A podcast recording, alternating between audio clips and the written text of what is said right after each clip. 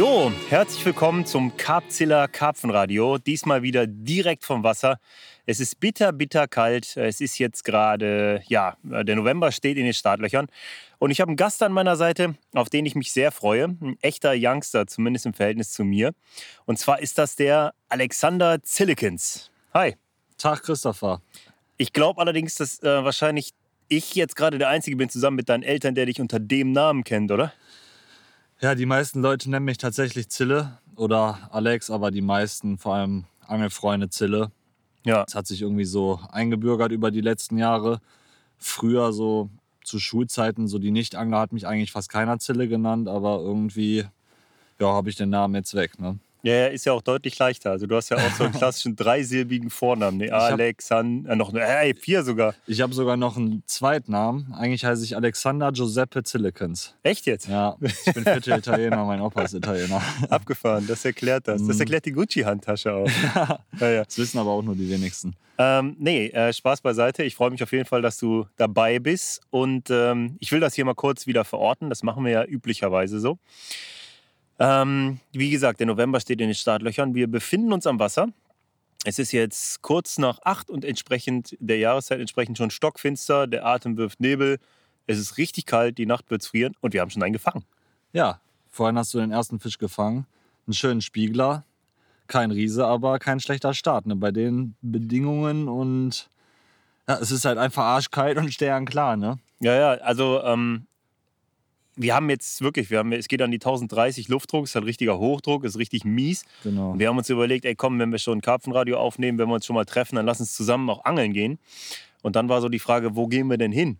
Und ähm, das ist gar nicht so leicht hier. Ne? Also du kriegst halt echt schwer Gastkarten für Gewässer, hier gerade so in meiner Ecke. Jetzt haben wir eins gefunden, ein Hausgewässer von mir, aber eigentlich total luftdruckanfällig. Insofern sind wir richtig froh, dass was gebissen hat. Und das Foto, da haben wir ein cooles Nachtbild zu zweit gemacht, hauen wir auch definitiv mal im Social Media raus. Ja, auf jeden Fall.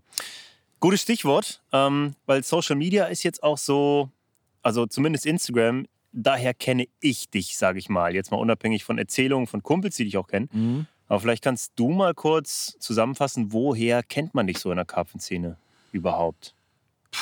Ja, woher kennt man mich? Also ich angel für die Firma Nash seit jetzt ziemlich genau zwei Jahren. Oktober 17 bin ich dazugekommen. Ähm, ja, ich mache halt relativ viel Social Media mäßig Instagram, davor halt Facebook, wobei das eigentlich so seit 2016 vorüber ist da ist es irgendwie umgeswitcht, keine Ahnung. Ich finde Instagram mittlerweile halt viel cooler.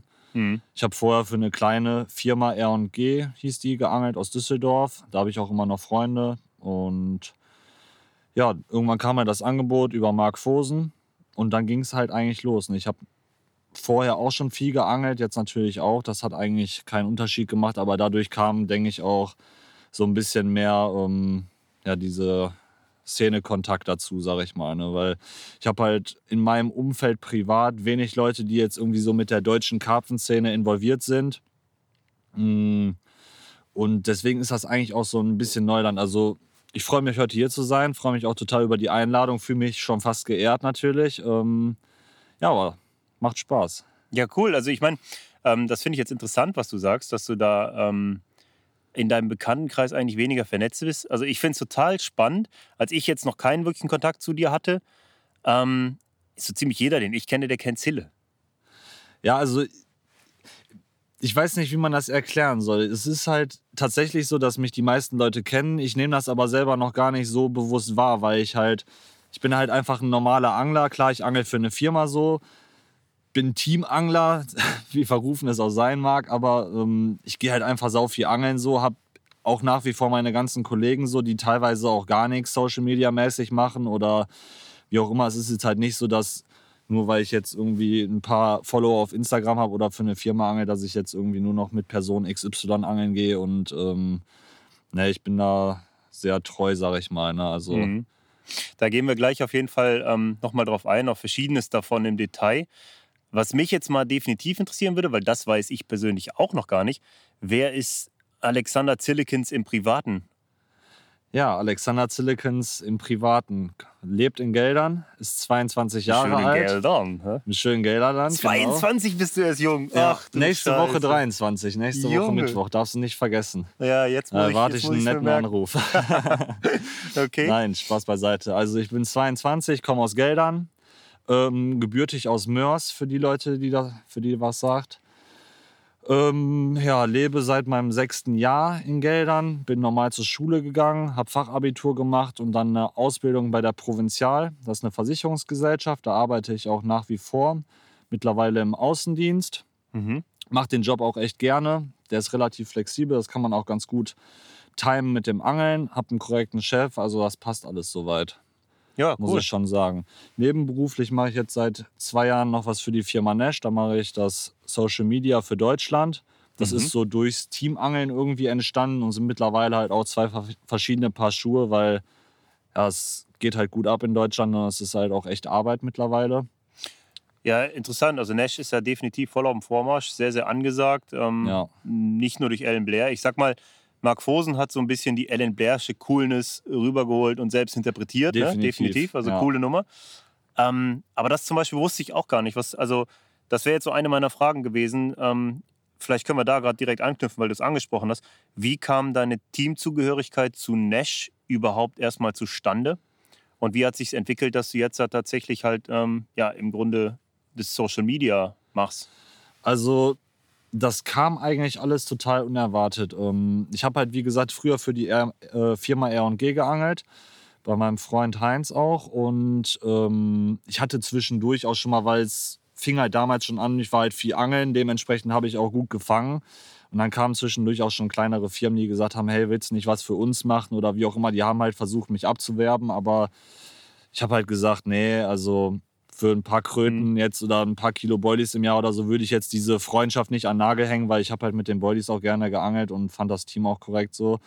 Und ähm, das kam dann irgendwann, hatte ich, das war 2017, so im August oder so, glaube ich. Da hatte ich eine Nachricht von Marc Fosen, den kannte ich halt schon vorher so von Messen und irgendwie kannten wir uns, hatten immer so ein bisschen Kontakt. Ja, ich sag ja, alle kennen Zille. ne, dann kam halt ähm, ob ich die Tage mal Zeit hätte zu telefonieren. Ich sage klar, gerne. Ich dachte jetzt, er will sich vielleicht verabreden für eine Session. Und das war halt auch noch bevor das offiziell war, dass er bei Nash anfing. Und ja, der sagte halt, er will jetzt ein bisschen was umstrukturieren und alles, was jetzt so Phase ist und dass er das Team aufbaut oder noch neue Leute dazu holen will. Und so kam das dann halt. Ne? Der hat dann mit mir gesprochen, dann haben wir uns mal getroffen, haben alles beredet, wie was aussieht. Und ja, dann habe ich das Angebot halt angenommen. Und daraufhin ging es dann halt los. Ne? Und dann, damals gab es halt die Nash Instagram-Seite, die war noch ganz klein. Die gab es zwar schon lange, da war, die hatte aber kaum Follower und so. Und dann habe ich gesagt, komm, ich äh, übernehme das. Poste da regelmäßig Fotos von den Teamanglern und dann ging das immer weiter. Dann hatte ich irgendwann den Alfie aus England, das ist der Social Media Manager, der Chef halt von, aus der ähm, aus der, der Thematik, sage ich mal. Und ja, dann wurde das halt immer mehr. Und da habe ich halt auch gesagt, hör mal, Marc, das ist halt schon äh, mhm. ordentlich Arbeit. Und daraus sind es dann halt noch das zweite Paar Schuhe entstanden, sage ich mal, dass ich jetzt halt A, Teamangler bin und B, den kleinen Nebenjob habe und mhm. ähm, das Social Media Management mache. Ne? Okay. Ja, spannend. Ist ja auch cool, vor allen Dingen, wenn es dir auch Bock macht. Wie genau sieht denn sowas aus? Habt ihr da irgendwie, hast du da einen gewissen Turnus, dass du die und die Anzahl an Posts am Tag oder in der Woche machst und würde mich halt mal interessieren, wie du das irgendwie managst.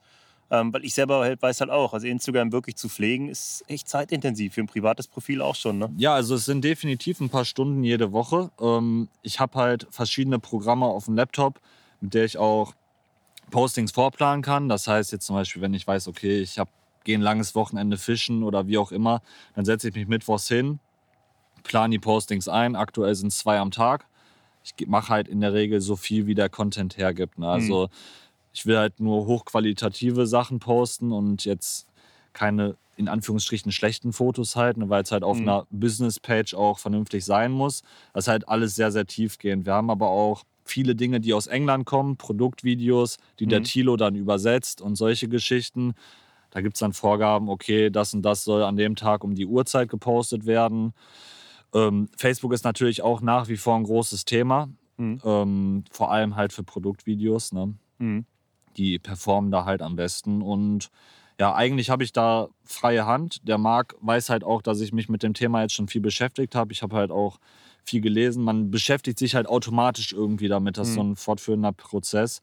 Und ich bin halt im ständigen Kontakt mit dem Alfie aus England und der macht halt wirklich nichts anderes, wie außer sich irgendwelche Berichte im Internet über die neuesten Algorithmen durchlesen und dies und jenes. Und mhm. das ändert sich halt auch extrem schnell. Also wir versuchen uns halt in einem Rhythmus von mindestens sechs Monaten zu treffen. Und dann gehen wir halt ein Wochenende angeln. Er ist natürlich auch Karpfenangler, feiert das halt auch mega ab, halt in Deutschland zu angeln, weil ja, du ja, weißt es ja mit dem 40 Pounder ja, ja. und so und einen 18 Kilo Fisch, den kann man halt schon mal fangen. Und. Ähm, ja, dann treffen wir uns halt und es ist halt, macht halt echt Bock. Ne? Und der weiß halt wirklich, wo der Hase läuft, hat dann immer heiße Tipps für mich am Start, die ich dann umsetze. Und ähm, ja. die Seite wächst halt echt gut. Also ja, das ist mir auch aufgefallen, definitiv. Ja. Also das ist natürlich ein Riesenthema. Also ich finde es sehr interessant, jetzt auch aus der Business-Perspektive, weil du ja wirklich als junger Angler, jetzt nicht nur als Teamangler, sondern auch so schon involviert bist bei einer wirklich sehr großen und gerade auch sehr stark wachsenden Firma. Und jetzt mal rückblickend in meiner Zeit bei Corda, ähm, ich bin eigentlich ausgestiegen, als Corda erkannt hat, wie relevant das Thema ist, so richtig. Ne? Mhm. Also wir haben die Instagram-Kanäle, die ganzen Social-Media-Kanäle immer gut gefüttert, aber ähm, sagen wir mal, mit zu wenig richtigem Know-how dahinter. Ja, es aus, gibt, muss ich jetzt aus meiner Perspektive ja. halt mal sagen. Und ich habe mittlerweile auch mehr darüber verstanden. Und das ist natürlich, um Reichweite zu generieren, gerade wenn du ein Produkt an Mann bringen willst, extremst wichtig. Ja, also ja. da gibt es halt auch viele, viele wirklich Kleinigkeiten, die halt anscheinend viel ausmachen. Ich denke mir dann oft, okay, ob das jetzt so wichtig ist, dann lade ich es hoch und dann kommt halt direkt fünf Minuten später eine Nachricht über WhatsApp von Alfie. Was hast du da gepostet? Bist du verrückt oder sonst irgendwas? Weil es baut halt alles aufeinander auch auf. Ne? Mhm. es ist schon echt crazy, das Thema. Und das, wie gesagt, es ändert sich halt stetig. Ne? Es ist hart nerdig. Also ja. ihr da draußen, wenn ihr wollt, dass euer Instagram-Profil besser performt, lasst dem Zille mal ein Like da und schreibt ihm mal Nachrichten. Der hilft euch bestimmt gerne mit ein paar Tipps. Ja, sicher, nein. Also es gibt tatsächlich halt auch große Unterschiede zwischen privaten Profilen und diesen Business-Seiten. Also ich führe mein privates Profil bis auf Kleinigkeiten halt normal weiter. Klar, mhm. man hat halt gewisse Handkniffe, sage ich mal, irgendwann raus und man entwickelt halt auch ein Auge dafür, welche Fotos gut performen und welche nicht. Ne? Mhm. Das ist halt. Ich meine, da sprichst du jetzt auch direkt wieder was an, was ich bei mir so in der, in der Fragenliste auch drin habe. Ähm, ich finde es eigentlich ganz cool, wie du dein Instagram-Profil pflegst. Weil ähm, ich sehe es halt bei vielen Leuten, die halt einfach immer irgendwas Hochpoliertes da drauf packen, wo im Grunde nie irgendwas passiert, äh, was so richtig Real Life ist, weißt du? Ja. Und bei dir, wenn ich mal so eine Story angucke oder halt auch mal irgendwie so ein, so ein Posting, da steht halt auch schon mal, dass du richtig auf die Schnauze bekommen hast, dass du nach drei Tagen Blank endlich mal einen gefangen hast. Genau. Und du lässt halt so ein bisschen die Leute echt teilhaben an dem, was tatsächlich genau, so bei richtig, dir am Wasser passiert. Richtig. Und so. Die Realität ist halt auch, dass du mal auf die Schnauze bekommst und du nimmst doch kein Blatt von den Mund. Genau. Ähm, das, das, das ist auch, das, das machst du auch ganz bewusst, oder nicht? Also ich finde, das ist ja eigentlich auch der Sinn hinter so einem Instagram-Profil, weil man ähm, will ja sein Leben darstellen, sage ich mal. Ne? Und ich sehe das halt so, wenn ich jetzt zum Beispiel, keine Ahnung, ich bin jetzt im Sommer unterwegs gewesen, zwei Wochen, sage ich mal, habe in Frankreich geangelt, dann will ich halt auch das in dieser Zeit und kurz danach halt auch Fotos aus Frankreich kommen. Und mhm. ich finde halt so, dass muss halt alles immer seinen Abschnitt haben, damit es für die Leute auch nachvollziehbar ist. Es mhm. ist wie halt ein Bericht, es kommt dann Artikel A und wenn der Artikel zu Ende ist, kommt Artikel B. Und mhm. ich bin halt auch nie so der große Schreiber gewesen, was ich jetzt in der Zukunft auch wieder ein bisschen ändern möchte, weil ich da auch irgendwie Spaß dran gefunden habe. Ähm, aber für mich war das halt immer so, was Leute halt dann, okay, über den Urlaub schreibe ich jetzt Artikel A oder B oder wie auch immer oder über die Herbstkampagne. Das habe hab ich halt immer über meinen Instagram- oder damals Facebook-Account so mhm. veröffentlicht. Ne?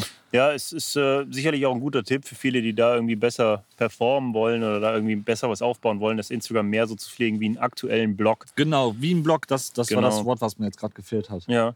Ähm, ja, definitiv. Das gelingt dir, das macht Spaß da zu gucken. Die Texte genau. sind authentisch und ich glaube, das ist so der Schlüssel insgesamt ähm, im Social Media schon immer gewesen. Ja, einfach, bei ja. YouTube, bei Facebook, bei Instagram, egal wo.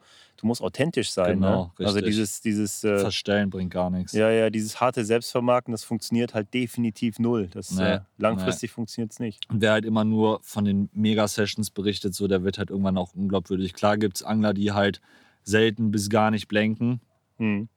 Aber ähm, ich sag mal, Scheiße passiert jedem mal. Ne? Ja, was ich halt auch merke, was halt auch gut ankommt, was mir halt am meisten Spaß macht, sind halt Instagram-Stories, die halt live sind oder wie auch immer.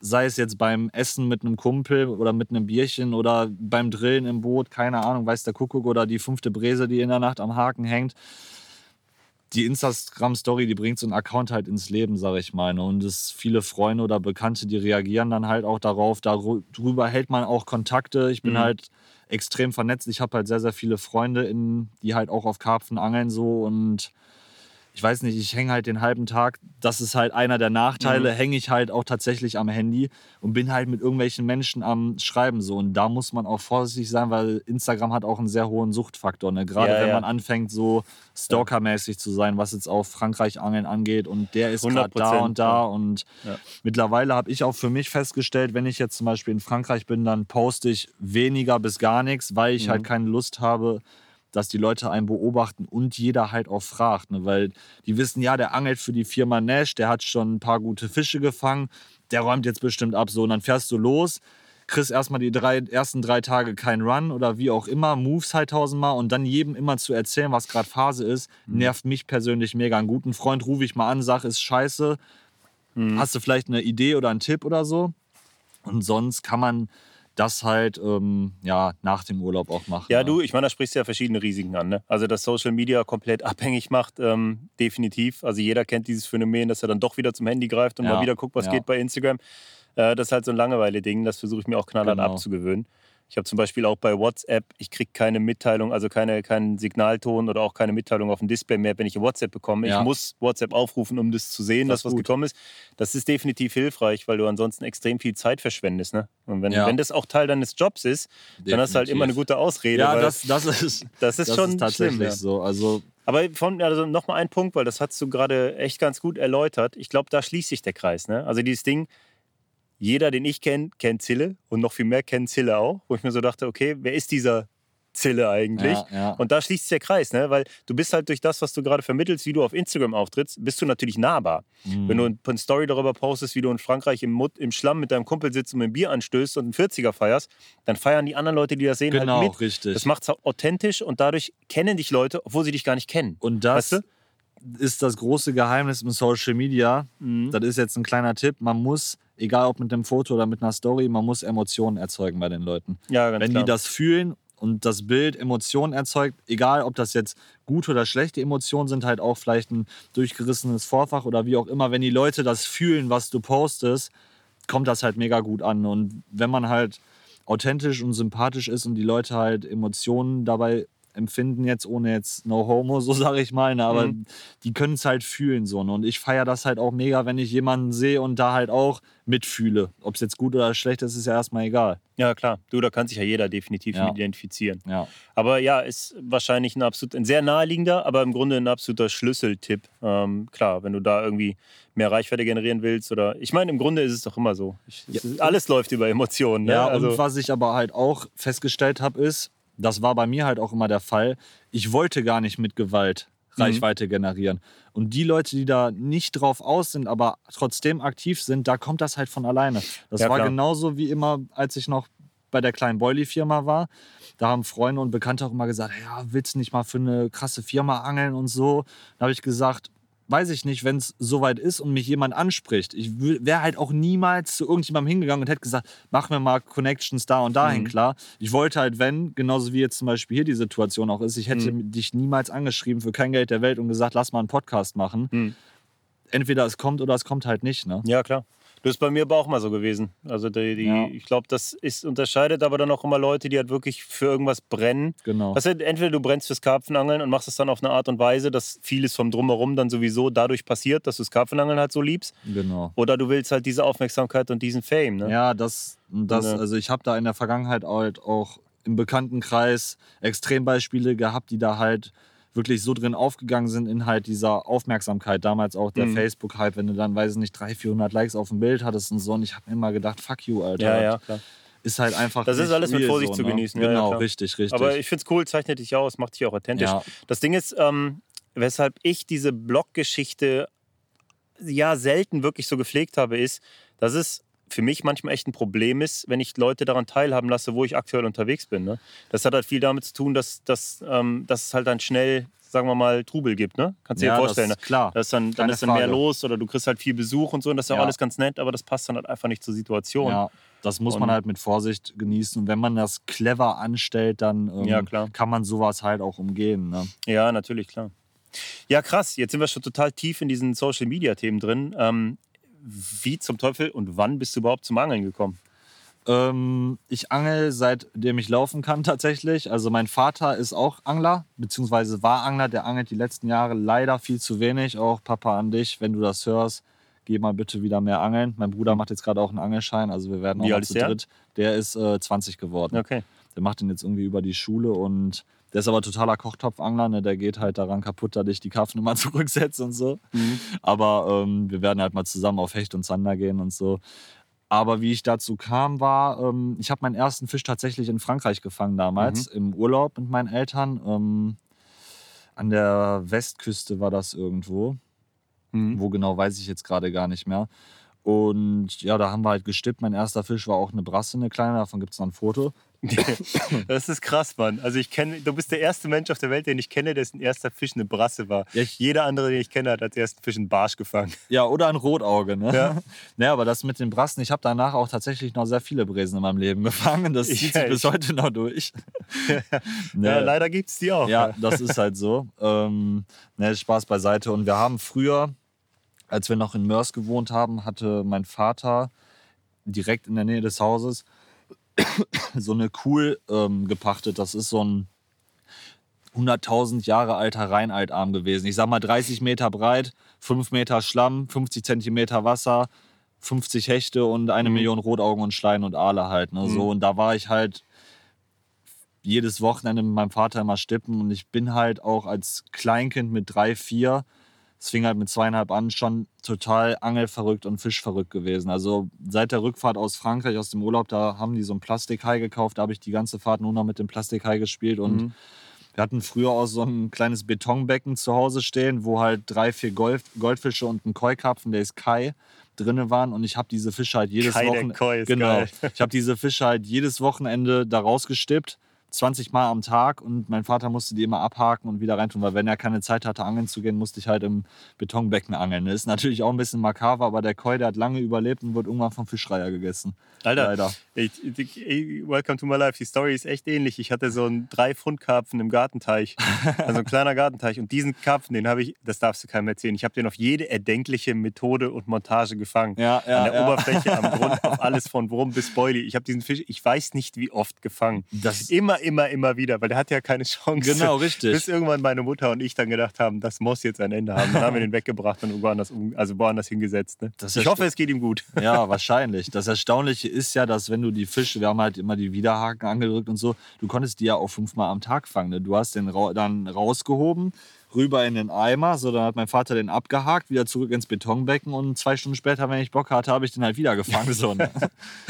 Die armen Tiere. Ja, ja, gut, aber. Ja, krass, aber das ist, so hat es halt angefangen. Genau, richtig. Das kann ich nachvollziehen. Und dann ging es halt immer weiter, wie das halt so ist. Irgendwann, ja, mit acht, neun ist man dann halt irgendwo Schwarzangeln gegangen, so.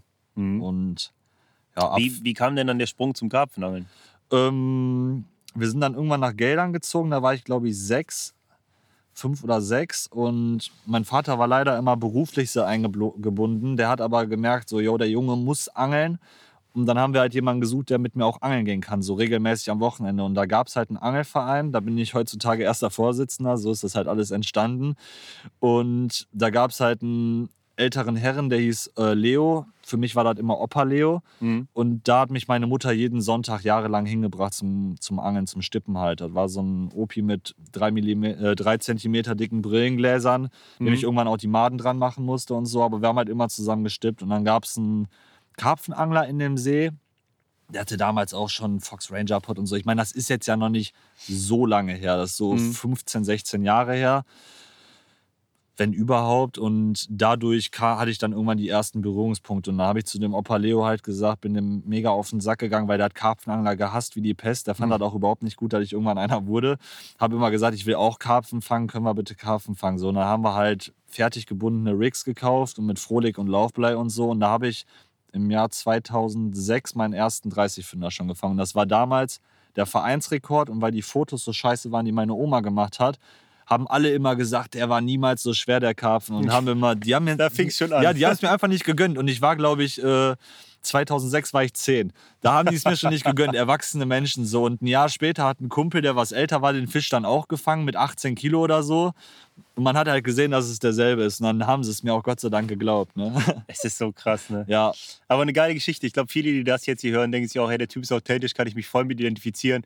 Meine, meine Geschichte, die kann ich echt eine ganz ähnliche erzählen. Ist natürlich alles deutlich früher gewesen, aber da waren halt auch die ersten so im Verein und auch in der Jugendgruppe, die halt deutlich älter waren und irgendwie schon Armelights hatten und so ein, ja. wie hießen diese K-Dingsbums-Rottpot, so Mosella-Rottpots und so ein Zeugs und Optonic Super ja. XL und diesen ganzen Kram und Affenkletterer.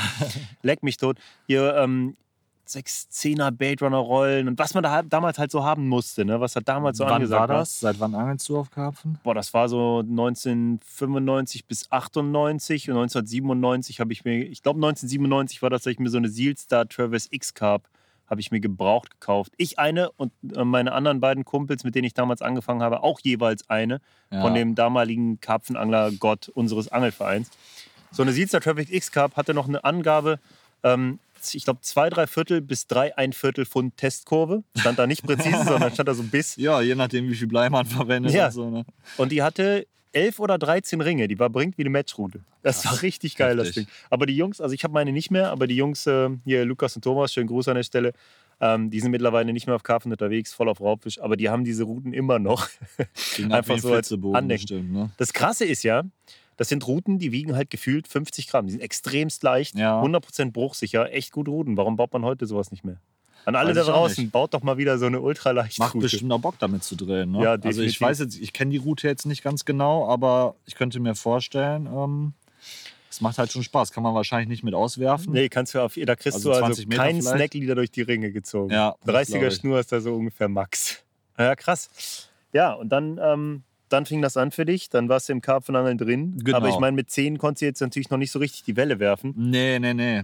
Wie hat sich das so entwickelt? Hat sich dann irgendwie eine Clique gebildet und ihr habt euch von, von Muttern immer einen Teich fahren lassen? ja, also ähm, wir haben dann auch weiter, ich und ein, zwei Freunde, ähm, an diesem Vereinsgewässer geangelt viele Jahre bis 2010, da ist er nämlich umgekippt. Und parallel dazu hatte ich wieder das große Glück, es gab ein, ein Hektar Krautloch bei uns in der Ecke und das hat mein Vater wieder gepachtet. Ähm, weil der halt Mitleid mit mir hatte. In Deutschland gibt es ja dieses blöde Gesetz, dass man erst mit 14 offiziell einem Angelverein beitreten kann und alleine angeln gehen kann. Und mhm. ich war halt schon mit 11, 12 heiß wie Frittenfett und ähm, da hatten wir diesen einen Hektarsee und da haben wir halt äh, geangelt wie die Geistesgestörten. Der war auch voll mit Karpfen, aber mhm. halt nur verbuttete Brutschuppis. Mhm. So bis sechs Kilo hatte der größte.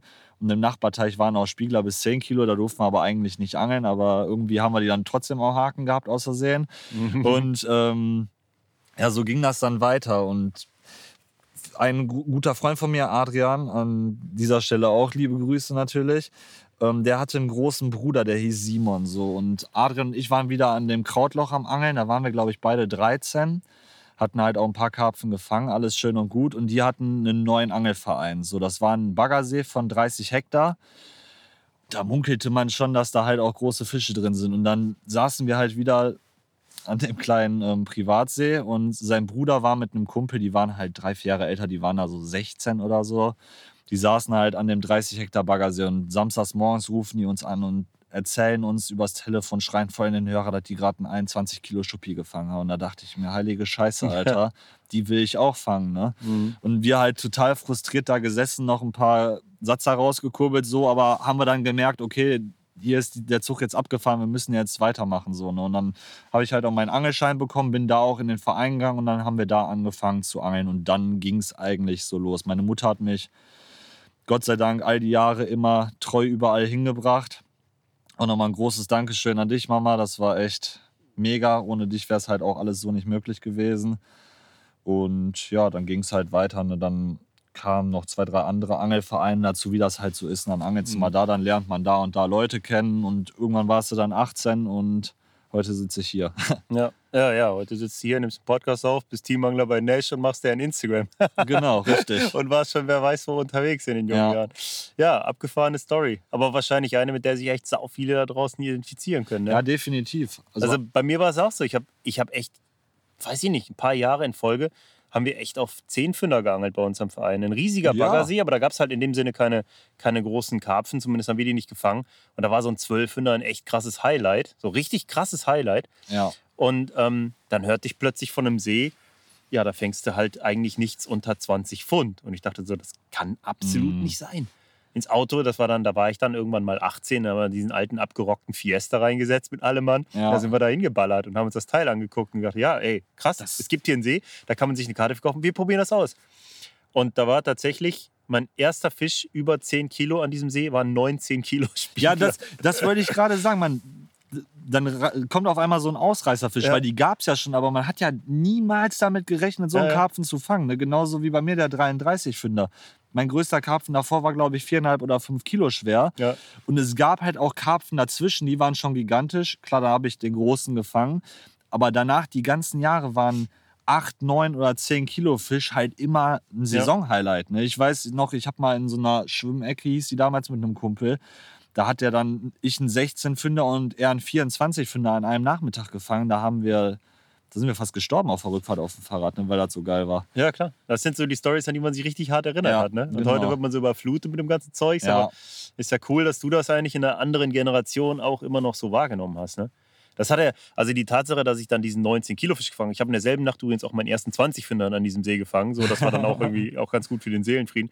Aber das hat dann erstmal so den Horizont erweitert ja. und so die Perspektive eröffnet. Ey, krass, man, es gibt die nicht nur, man kann die sogar fangen. Das geht, mhm. das kann man machen.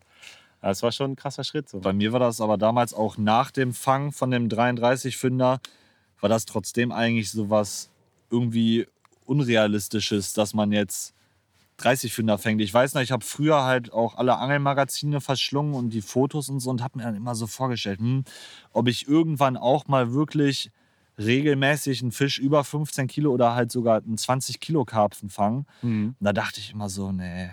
Aber wenn ich irgendwann mal einen fange, das wäre halt schon geil. So einmal in 20 Jahren. Ne? Ja. Und ja, es entwickelt sich halt echt. Also vor zehn Jahren hätte ich das niemals für möglich gehalten, was halt möglich ist. So. Ja. Das ja, das ist, das ist schon sehr interessant. Also man sollte sich immer wieder vor Augen halten, wie das Ganze so begonnen hat und wie so die Wertigkeit von so Fischen ja. dann tatsächlich ist. Ne? Das muss ich mir auch tatsächlich immer wieder vor Augen halten, weil ich dieses Jahr halt auch an einem Gewässer geangelt habe, wo viele Fische drin sind.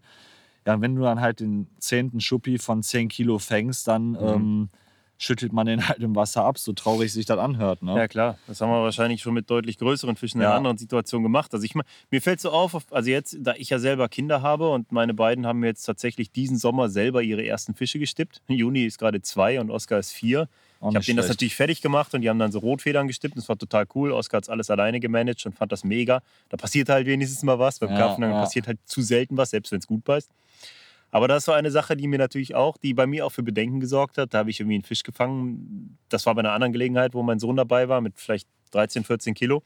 Und er sagte, das ist aber ein kleiner Karpfen, Papi. Ja, das, und ich dachte das so, ist nicht gut. Das nee, ist das ist gut. definitiv kein nee, kleiner nee, Karpfen. Nee.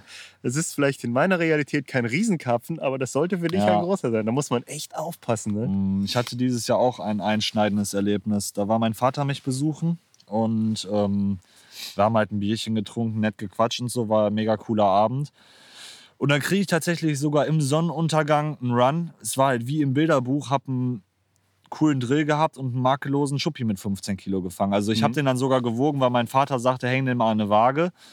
Und ähm, ja, dann, ich sag dann, ja, ich setze den dann jetzt zurück. Und dann guckt er mich halt ganz verdutzt an und sagt, wieso machst du denn kein Foto? Ich sage, ja, Papa, weil ich dieses Jahr schon mehrere Schuppis in der Größe hier gefangen habe und der hat halt gemerkt, dass der Fisch mich jetzt nicht geschockt hat. Und da sagte mhm. der halt, hat er mir abends noch eine WhatsApp-Nachricht geschrieben und hat halt gesagt, ob das denn alles so Sinn der Sache ist, weil es in seinen Augen ein perfekter, riesengroßer Schuppenkarpfen war. Und da habe mhm. ich auch so gedacht, scheiße, Mann, der hat echt recht. Ne? Das ist halt, irgendwo ging die Wertigkeit verloren. Und danach habe ich dann halt tatsächlich auch noch einen Schuppi gefangen.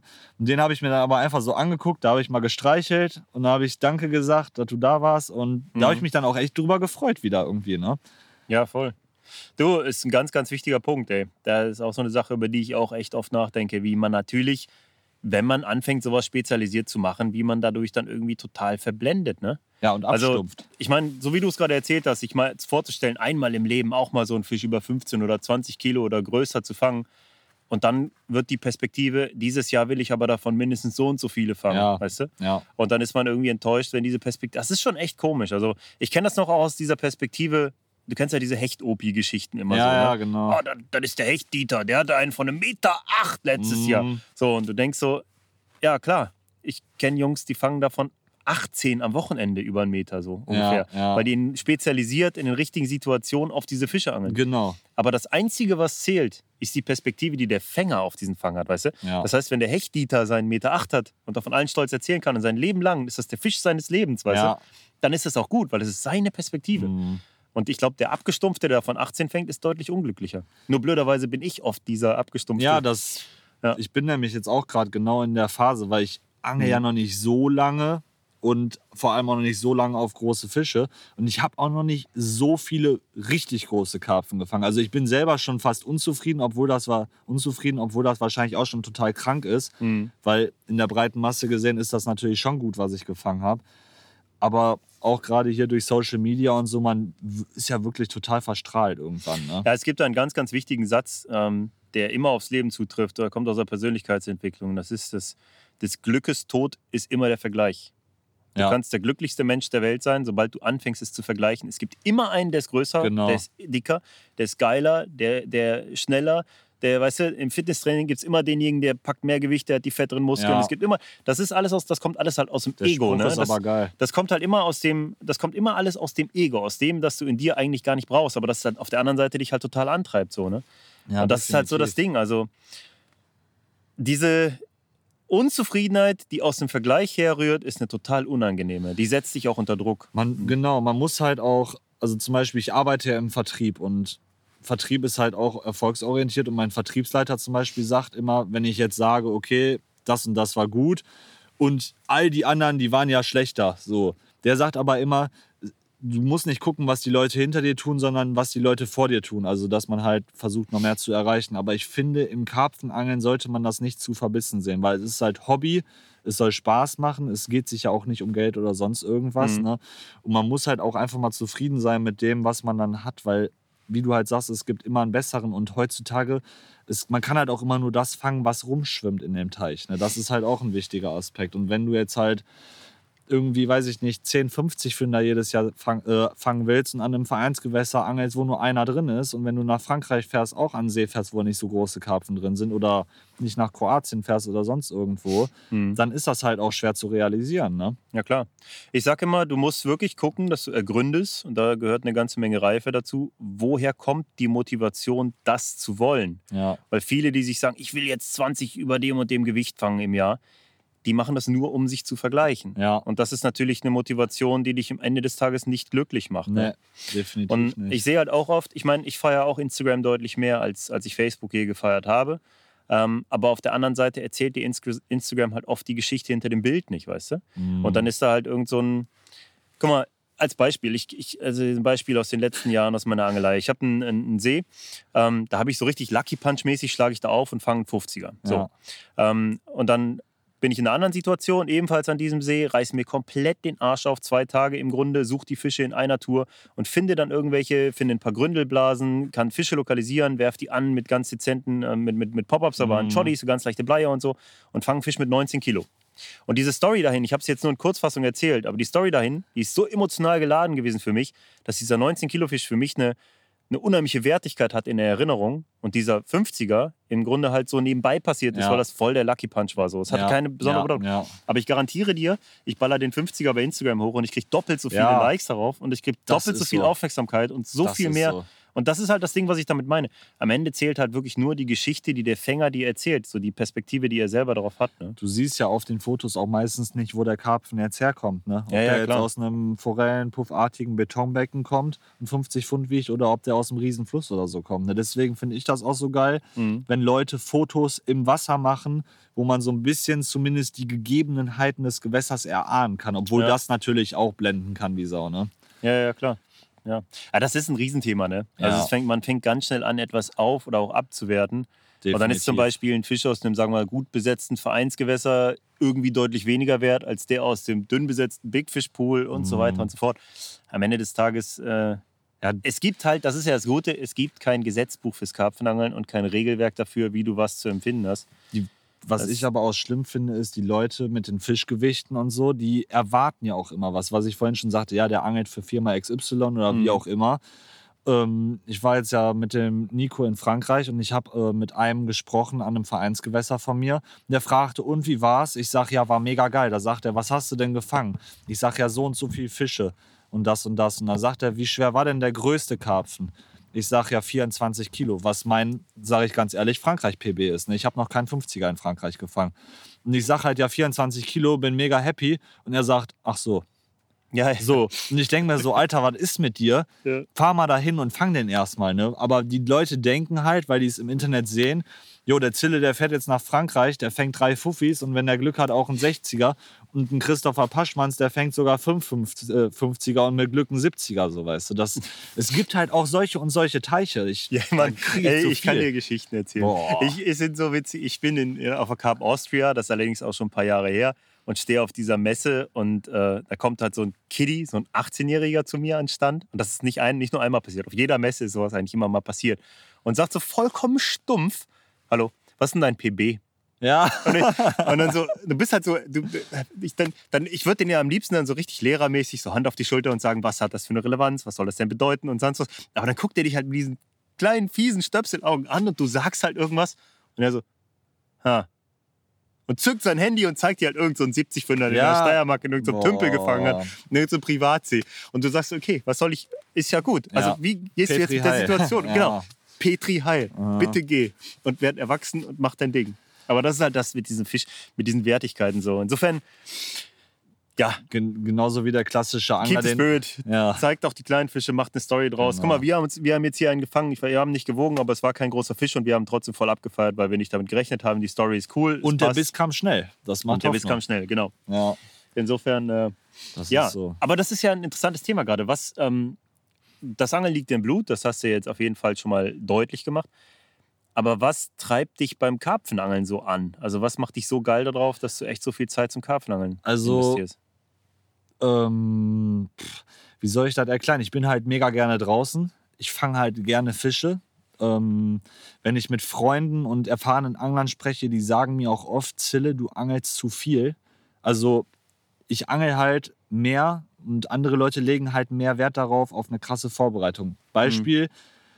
jemand geht alle zwei Wochen nur eine Nacht, füttert in dieser Zeit aber sechs oder sieben Mal den Platz. Mhm. Ich gehe in zwei Wochen halt sechs Nächte, fütter zwischendurch vielleicht auch, aber ich bin halt auch fischgeil, sage ich ganz ehrlich mhm. nicht. Ich fange halt einfach gerne Fische. Ich angel jetzt nicht gerne jemanden ab oder fange dem die vor der Nase weg, aber ich gehe halt fast nur noch alleine angeln, weil es halt in meinen Augen mehr Sinn macht und leider Gottes auch irgendwie die Gegebenheiten es nicht anders zugelassen haben die letzten ein, zwei Jahre. Mich treibt das einfach mega an und wenn ich jetzt auch an einem neuen Gewässer bin, ich will halt einfach den Bestand erkunden. Wenn der Bestand bekannt ist, dann will ich halt die großen Fische und die schönen Fische fangen. Mhm. Und so richtig erklären kann man das gar nicht, weil ich mich selber manchmal frage, Alter, was machst du da eigentlich? Bist du komplett geistesgestört? Mhm. Also meine Eltern, die ja, was heißt, die machen sich Sorgen oder haben sich Sorgen gemacht, aber die haben halt auch manchmal hinterfragt, ob das Hobby in dem Pensum, wie man es betreibt, ob das so richtig ist, weil die halt auch sehen, dass es halt teilweise echt schon mega der Stress ist. Ich habe halt einen normalen Job, ich gehe arbeiten, ich habe Bekannte, ich hatte auch mal eine Freundin oder das zwei. Das wäre jetzt meine nächste Frage. Die Betonung lag Oder bist du eher so ein Angelnerd? Nee, ähm, ja, dann halt auch mit Feiern und so, aber ich versuche halt alles immer unter einen Hut zu kriegen, was mir Gott sei Dank auch sehr gut gelingt. Aber das ist halt mit übelstem Stress verbunden. Ne? Klassisches Beispiel ist halt auch, mein Bruder empfiehlt mir eine Serie auf Netflix oder wie auch immer. Mhm. Und nach einem Jahr bin ich in der zweiten Staffel angekommen, weil ich halt einfach keine Zeit finde, mich abends vor den Fernseher zu setzen, weil ich halt immer irgendeine Scheiße am Machen bin. Ne? Ob ich ja, in der klar. Garage jetzt Boilies am Umtüten bin oder am, auf dem Wasser bin oder halt angeln bin, ist dieser normale Abend vom Fernseher, der existiert in meinem Leben gar nicht. Es ist schon was total abgefreaktes, was wir eigentlich Extrem. machen. Und für ein normales Sozialleben nebenbei ist eigentlich gar keine Zeit und Möglichkeit gegeben. Ne? Schwierig, schwierig. Das ist schon krass. Ja, aber meine Eltern war es auch so. Die haben sich im Grunde auch immer irgendwie Sorgen gemacht und gedacht, ey, da leidet alles andere drunter. Aber dann ist halt echt irgendwo ein Lifestyle und ein Job auch draus geworden. Ne? Genau. Ne? Das, man äh, muss halt Prioritäten setzen. Ne? Ich, also so richtig beschreiben, warum man macht, was man da so jetzt irgendwie anstellt, ist, glaube ich, auch schwer. Aber ich glaube, eine Sache, die ich mir bei dir gut vorstellen kann, ist, dass du beim Angeln halt auch in so einen Flow kommst, ne? Ja, und man ist mega im Kino die ganze genau. Zeit. Und das ist was, was die Wissenschaft sagt, wenn du in diesem Flow-Zustand bist, dann bist du in einem Glückszustand. Du fühlst dich einfach genau, frei, gut. Du machst frei was, und gut, ja. Genau. genau. Und was du auch beschrieben hast, das kann ich mir vorstellen, du bist 22 Jahre alt, du bist halt sauhungrig nach Runs, ne? Ja. Das kenne ich hier von einem gemeinsamen Kumpel, vom Nico Brocher, kenne ich das halt auch gut. Der angelt sau effektiv hier an den Gewässern, wo wir zusammen unterwegs sind. Mit dem hatte ich ja diesen einfach besser angeln noch mehr aus seinem Wochenende-Podcast mal gemacht. Der angelt echt richtig gut dann und hat einfach einen unheimlichen Hunger nach Runs, ne? Mhm. Fakt ist so, bei mir war das auch lange Jahre so und immer mal zwischendurch ist es wieder so. Aber erst als ich diesen Hunger nach richtig vielen Runs gestillt habe, habe ich angefangen, auch gezielt sehr regelmäßig richtig große Fische zu fangen. Obwohl das ist interessant. Ich nicht so ein krasser Runs-Angler bin wie der Nico. Ähm, ich habe halt in der Vergangenheit auch Baggerseen und so beangelt. Da habe ich halt, wenn es gut lief, alle fünf Nächte einen Fisch gefangen. Und das war auch immer in Ordnung für mich. Mhm. Und solche Serien wie der Nico fängt auch an dem Gewässer, was er beangelt hat, was ich jetzt auch beangel. Mhm. Ich habe da, schafft das nicht, solche Serien zu, hinzulegen. Ne? Der ist mhm. halt der angelt halt auch anders. So, der, gut, der trägt ja auch eine Brille. Ja, der trägt auch eine Brille, das stimmt. Mhm. Eine grüne Brille, ne? Nein, nee, Quatsch, nee, aber. Ähm, der, der, sieht schärfer. Ja, der sieht schärfer. Nein, Quatsch, aber was du halt sagst, klar, man ist mega hungrig nach Fisch. Ne? Man will halt vor allem halt coole Fische, große Fische fangen so und was mir halt auch viel gibt, ist, ich möchte halt viele Situationen kennenlernen. Das war am Anfang, als ich gerade 18 war und so, da war ich so am Hyperventilieren, bevor ich nach Frankreich gefahren bin. Da hatte ich nicht zwei Gewässer, sondern 20 Gewässer auf der mhm. Karte stehen und hätte am liebsten in fünf Gewässern gleichzeitig geangelt. Und mhm. das ist halt auch mega uneffektiv. Deswegen habe ich auch am Anfang immer, also ich habe überall was gefangen, aber nie was Dickes so, also nie was richtig Dickes. Und ähm, ich finde es halt geil, wenn wenn du halt viele verschiedene Gewässer kennenlernst, halt beangelst. Mhm. Und jetzt mittlerweile, so nach vier, fünf Jahren, bin ich an so einem Punkt angekommen, wo ich dann sage, okay, nächstes Jahr will ich da und da angeln und das ist dann auch gut. Und dann versuche ich da einen der großen Fische zu fangen. So, ne? mhm. Ja, ich meine, das ist ja, das habe ich jetzt so aus, aus meiner Vorbereitung und aus dem, was ich so jetzt auch über dich gehört habe, auch schnell mitbekommen, dass du halt in sehr verschiedenen Angelsituationen dich auch schon zu Hause genau. hast. Ne? Dass du da alles gemacht hast, von Wurfgewässern über über mit dem Boot ablegen, über extreme Situationen bis hin zu Kanalangeln, irgendwie alle möglichen ja. Situationen, auch am Fluss warst du schon unterwegs. Genau. Hast eigentlich in den jungen Jahren schon viel abgedeckt, was auch dadurch kommt, dass du einfach wirklich sau viel angeln bist. Ne? Genau, richtig. Und was, was machst du so an Nächten im Jahr? Weißt, hast du, kannst du das übertragen? Ja, also seit 2015 immer über 100. Jedes Jahr über 100 Nächte? Mhm. Mhm und meistens so 120, 130. Ich glaube, letztes ja. Jahr hatte ich knapp 130. Das war auch das höchste Jahr. Da war ich gut, aber auch zwei Monate am Stück angeln. Mhm. Ähm, jetzt habe ich aber, ich habe jetzt für Spaß mal gezählt. Ich habe jetzt auch schon wieder über 100 Nächte und da bekommt jemand. Oh, da läuft einer. Wir müssen kurz Pause machen. Entschuldigung. Hi Leute, ich bin's wieder. David aus der Capzilla-Redaktion. Ich hoffe, ihr habt die Feiertage gut überstanden und die freie Zeit genutzt, um euch durch die vielen neuen Beiträge auf Capzilla zu klicken. Ich möchte euch gerne wieder drei ganz besondere News ans Herz legen. Forge Tackles Enrico Parmigiani berichtet in seiner dreiteiligen Story von einem ganz besonderen Fang. Er stellte nämlich dem schwarzen Amur in China nach und musste dafür zahlreiche Hürden überwinden. Nachdem Enrico direkt bei seiner ersten Session einen Amur verlor, bekam er mit viel Überredungskunst die Chance, in einer Parkanlage für 24 Stunden zu angeln. Ob er sich dort den Traum vom chinesischen Amur erfüllen konnte, erfahrt ihr jetzt in seiner Story. Wer für die kommende Saison noch auf der Suche nach einer neuen Liege samt Schlafsack ist, dem können wir das JRC Extreme TX2-System wärmstens ans Herz legen. Das Schlafsystem besteht aus mehreren Ebenen, die bis zu sieben verschiedene Optionen für ein optimales Klima bieten. Egal ob mit einer dünnen Decke im Sommer oder dick eingepackt im Winter, das System ist immer der richtige Begleiter am Wasser. Marc nutzte übrigens das TX2 Sleep System letzte Saison am Kanal und war vom Schlafkomfort begeistert. Check die News auf Capzilla, um alle Infos zum Gletscher zu bekommen. Für alle Karpfenangler im urbanen Terrain hat Strategy brandneu das XS-Pod-System auf den Markt gebracht. Das nur 900 Gramm leichte Pot ist zusammengepackt gerade einmal 30 cm kurz und überzeugt mit seiner vielfältigen Nutzbarkeit. Egal ob Steinpackung, Spundwand oder Grasnarbe, das Pot-System lässt sich als Goldpot oder als vollwertiges Rodpot mit wenigen Handgriffen aufbauen. Ich habe euch das Teil im Video direkt am Kanal genauer vorgestellt. Schaut euch das letzte Unboxing an, um einen Praxiseindruck zu bekommen. So, jetzt habe ich aber genug erzählt und lasse Marc und seinen heutigen Podcast-Gast wieder zu Wort kommen. So Leute, da sind wir wieder. Ja, das war anscheinend äh, tatsächlich ein Fehlalarm. Ist wahrscheinlich ein Nutria durchgeschwommen oder so und hat sich echt Mühe gegeben, die Schnur eine ganze Strecke mitzunehmen.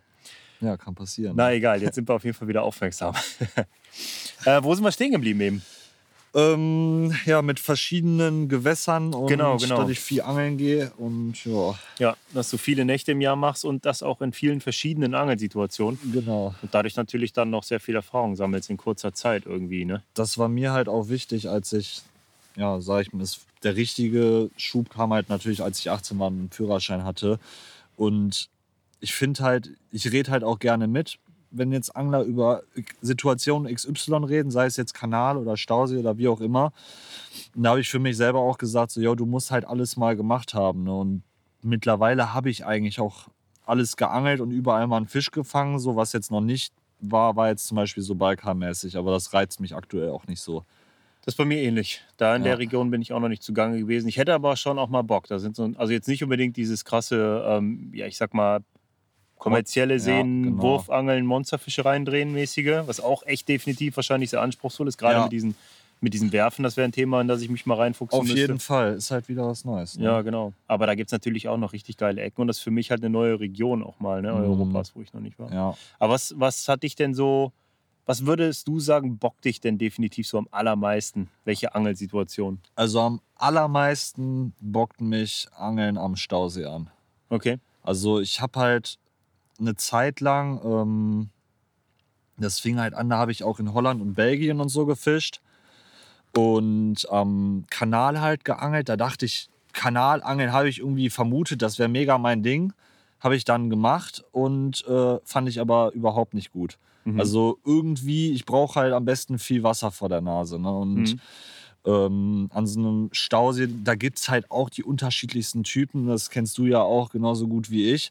Wahrscheinlich sogar noch besser. Ähm, es gibt halt Stauseen, die sind halt 50 Meter tief in der Mitte und du angelst halt irgendwo im Hang. Dann gibt es halt Flachlandseen, das sind ja auch mhm. teilweise Stauseen, die sind drei Meter tief auf 500 Meter Distanz. Und ich finde da so irgendwo die Mitte. Ich angel nicht so gerne jetzt so in so einer Felswand oder so, obwohl das auch mal seinen Reiz hat, aber so ein ich sag immer spaßeshalber, was mal so ein Oldschooler gesagt hat, da musst du eine Baiting Area anlegen. Da hast du eine mhm. gute Baiting Area, heißt halt eine Fläche, die halt ungefähr gleich tief ist, sagen wir mal 8, 9, 10 Meter, je nach Jahreszeit, auch flacher oder tiefer. Und da dann halt Routen strategisch drauf verteilen, auch mal mehr füttern und das bockt mich aktuell so. Ja, da sind wir uns definitiv ähnlich. Ich hätte jetzt genau, ich hätte jetzt nämlich als nächste Frage gestellt, was wäre denn dann in dieser Situation am Stausee so dein perfekter Spot, deine perfekte Angelsituation? Ja. Und genau das, was du gerade beschreibst, würde ich genauso unterschreiben. Auch. Ja, ja, ja. Also nach ja. Möglichkeit, wenn es geht und die Fische nicht zu krass therapiert sind, sogar noch zwei dicke Haarbojen setzen und da einfach vier Routen drauf und 20 Kilo Futter und gib genau. ihm. grobe Kelle wäre jetzt genau, Begriff, grobe ne? Kelle, richtig. Ist das das, was grobe Kelle auch beschreibt? Also grobe Kelle kommt ja ursprünglich von den Crime City Carpers. Da mhm. habe ich es halt so das erste Mal ähm, gehört, natürlich ultra gefeiert und irgendwie auch so ein bisschen etabliert, würde ich mal behaupten.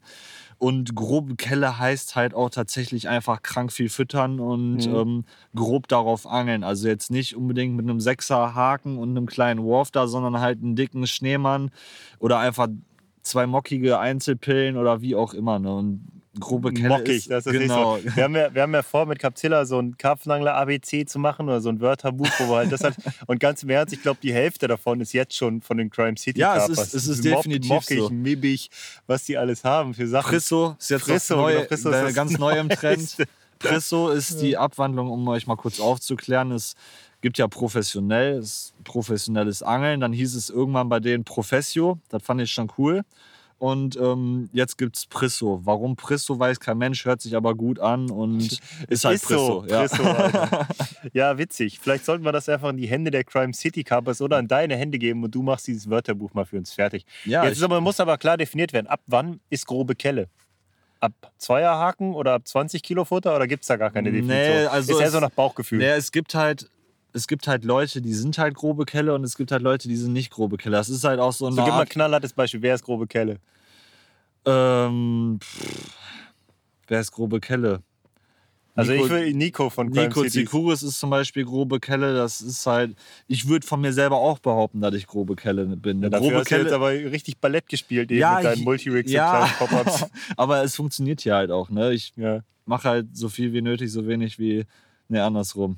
okay. Aber ähm, ich sag mal, es muss halt situationsgerecht sein. Und ich habe dieses Jahr in meinem Hausgewässer, in Anführungsstrichen, habe ich es auch probiert mit der groben Kelle zu fischen. Halt Inline-Blei, Rig einfach richtig ekelhaft durchgebunden und Doppelsinker oder so. Und ich muss halt sagen, dass ich darauf weniger Bisse bekommen habe, traurigerweise, und auch nicht die großen Fische darauf gefangen habe. Mhm. Das heißt, die Route ist dann nur einmal am Wochenende gelaufen und es war dann trotzdem ein verhältnismäßig kleiner Karpfen. Ne? Ja. Das ist in der Realität tatsächlich auch meistens so. Ja, ja. Du brauchst schon eine krasse Also- Nahrungskonkurrenz unter den Fischen, um dann halt über solche Sachen dann tatsächlich selektiver zu angeln. Es funktioniert, aber du brauchst halt die entsprechende Situation. Genau. Dafür, ne? Also ein Mensch, der ist richtig grobe Kelle, den kennen aber wahrscheinlich nicht viele. Das ist ein Kumpel von mir aus dem Saarland, Johannes Weber. Wenn Mhm. du das hörst, beste Grüße. Also der Junge ist richtig grobe Kelle. Der angelt halt nur Zweier Haken. Immer Zweier Haken. Der angelt aber auch nur an großen Stauseen in Frankreich. Mhm. Angelt immer 28er irgendwelche selbstgedrehten Boilies, keine Ahnung, die sind steinhart, knallgelb, drei Zentimeter langes Rig, immer dickes Inline-Blei und 30 Zentimeter Vorfahren. Der fängt halt auch große Karpfen. Ne? Okay. Der würde aber an so einem See hier sehr wahrscheinlich untergehen, weil der mit seiner 80er geflochtenen halt auch nicht auswerfen kann. Ne? Ja, das geil. ist halt grobe Kelle. So. Okay, also der braucht auf jeden Fall ein T-Shirt, grobe Kelle for life. genau, richtig. richtig. Ja, okay, also Stauseen sind so die, die Angelsituationen, die du am meisten feierst. Genau. Jetzt hat sie eben kurz schon so zwischendurch mal durchklingen lassen. Du hast letztes Jahr, warst du zwei Monate am Stück in Frankreich angeln. Genau. Darüber haben wir bei Capzilla auch berichtet. Ja. Ähm, du besser gesagt hast darüber berichtet. Das war ein Mehrteiler, ne? Was war das? Zweiteiler? Zweiteiler, ja. Da packen wir mal die Links dazu, packen wir mal hier in die Shownotes rein. War ein sehr cooler Beitrag mit ein paar geilen Fischen. Ähm, aber aus der Erinnerung weiß ich, dass es nicht die ganze Zeit so mega rund gelaufen ist. Nee. Vielleicht kannst du mal insgesamt erzählen, wie kam es überhaupt dazu? Wie konntest du dir zwei Monate am Stück frei nehmen? Ähm, wie hast du das Ganze organisiert und was ging da ab? Vielleicht können wir das mal durchgehen. Also, ich habe ähm, ja mit 18 halt meine Ausbildung angefangen und so eine Ausbildung geht in der Regel ja drei Jahre. War bei mir auch der Fall. Mm, Und ich habe halt gemerkt, ich war mit 18 halt das erste Mal öffentlich auch an einem Stausee. Jetzt finde ich gerade eine Splicing-Nadel in meiner Liege. Ähm, Solange sie Ähm. noch in dem Bezug steckt. Weichteilen. so, ähm, wo war ich jetzt stehen geblieben? Ausbildung. Genau, richtig. Ich habe halt meine Ausbildung gemacht so und ich bin habe angefangen in Frankreich zu angeln. Mich hat das halt mega geflasht. Also wirklich mega, dass ich halt seitdem auch keinen normalen Urlaub mehr gemacht habe, sondern einfach immer nur zum Angeln halt ins Ausland gefahren bin. Mhm. Und habe halt gemerkt, okay, in einer Woche, schön und gut, kannst du was fangen und ähm, macht auch Bock. Zwei Wochen sind schon geil, aber auch noch lange nicht so die Spitze. Es war halt nie so, dass ich nach zwei Wochen gesagt habe, oh, ich freue mich jetzt aber nach Hause zu fahren. Es war halt immer ein Weltuntergang, wenn die letzte Nacht angebrochen ist.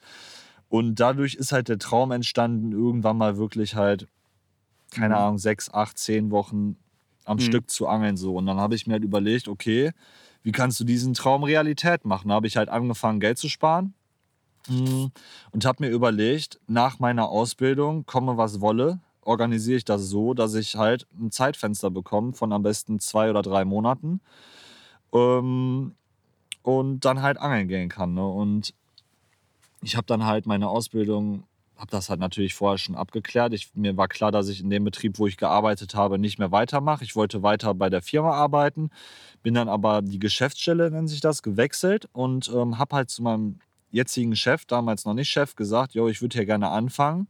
Wir haben uns mega verstanden, war alles schon geritzt und dann kam das große Aber, weil die Ausbildung war Ende Juni fertig und der hat halt gedacht, dass ich am 1.7. da gestriegelt stehe und motiviert bin und Bock habe zu arbeiten. Da habe ich gesagt, jo, ich habe mega Bock hier zu arbeiten, aber ich will halt erstmal frei machen und angeln gehen. So hat er natürlich erstmal geguckt wie so ein Auto.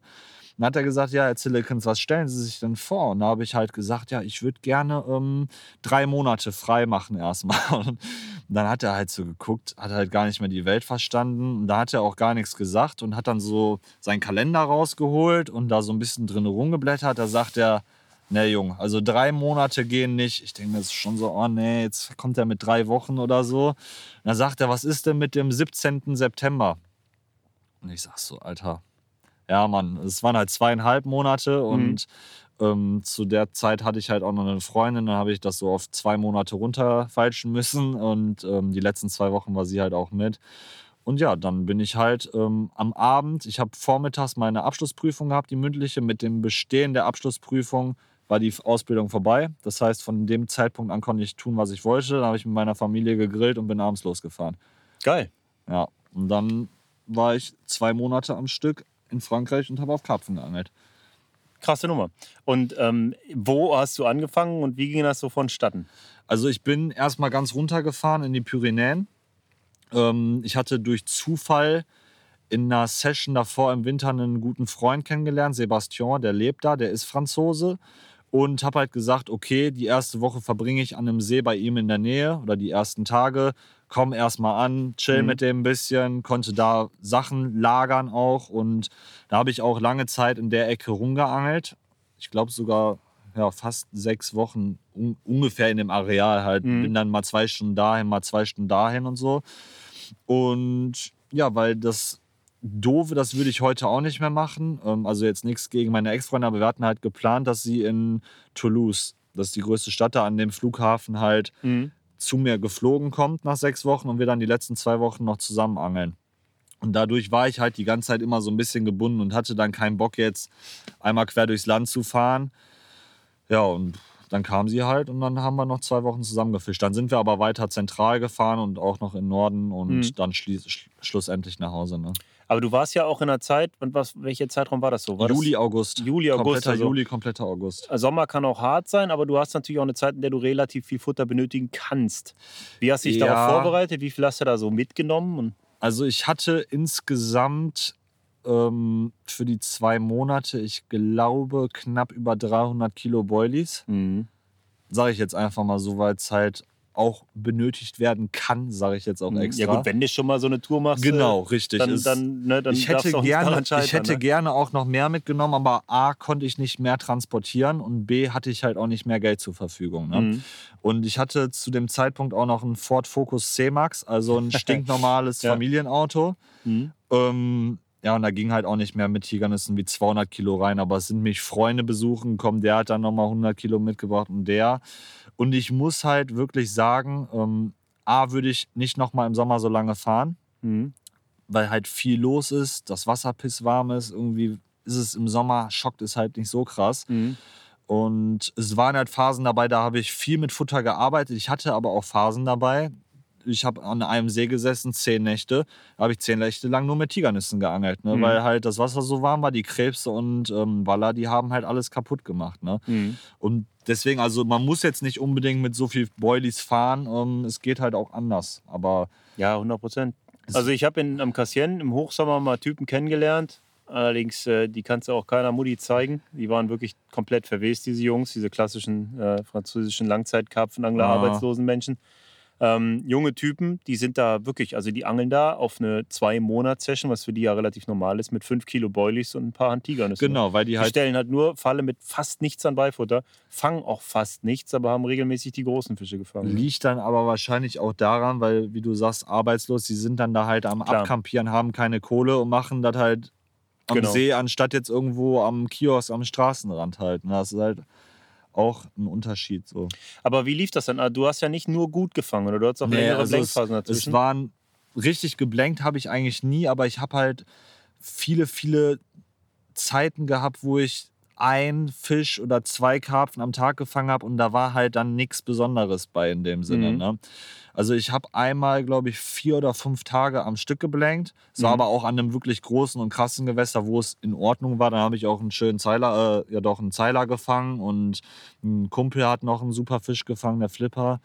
Ähm, aber es war halt nie so, ähm, dass es jetzt total eskaliert ist, was mich im Nachhinein auch ein bisschen ärgert, weil ich halt auch das Gefühl habe, dass ich vielleicht die, ein oder andere Sache falsch oder vielleicht auch die falschen Gewässer für die Zeit beangelt habe. Ich mhm. war halt auch, bin nach wie vor, ich bin halt erst 22, ich habe halt noch keine 20 Jahre Frankreich-Erfahrung. Ne? Und ich ja, habe halt auch nie die Connection gehabt oder ist jetzt darauf angelegt, dass ich jetzt, sage ich mal, so eine Art WhatsApp-Guide habe, der mir jetzt sagt, fahr dahin, leg da ab, mach dies und mhm. jenes. Ich fahre halt zu den, bin halt zu den Gewässern hingefahren, habe mir das mal so einen Tag angeguckt, habe gedacht, jo, hier sieht's cool aus. Da haben wir vielleicht auch Karpfen gesehen, wie auch immer. Und habe dann immer so drauf losgeangelt. Ne? Mhm. Und ja, du, du hast ja auch keine leichte Zeit dafür ausgesucht. Nee, also der richtig. Sommer ist definitiv in Frage. Ich habe es jetzt dieses Jahr, ich war mit meiner Familie ja knapp drei Wochen unterwegs. Wir mhm. hätten auch viel länger Zeit gehabt, aber wir sind halt voll in die Seezewelle gekommen. Ne? Wir hatten genau. da wirklich 42,5 Grad. Ne? Das war echt krass. Also war ja. Ausnahmezustand in Frankreich. Ähm, ich habe, ich glaube, ja, länger als eine Woche geblenkt. Allerdings halt Familienangeln, so, da movest du halt nicht. Ne? Da ja. bin ich trotzdem schon viel unterwegs gewesen, aber es war halt so richtig krass. Im Nachhinein war es eine wunderschöne Tour für die Family. Mhm. Ich habe noch einen ganzen Haufen Fische gefangen. Und meine Kinder haben ihre ersten Fische gefangen und so.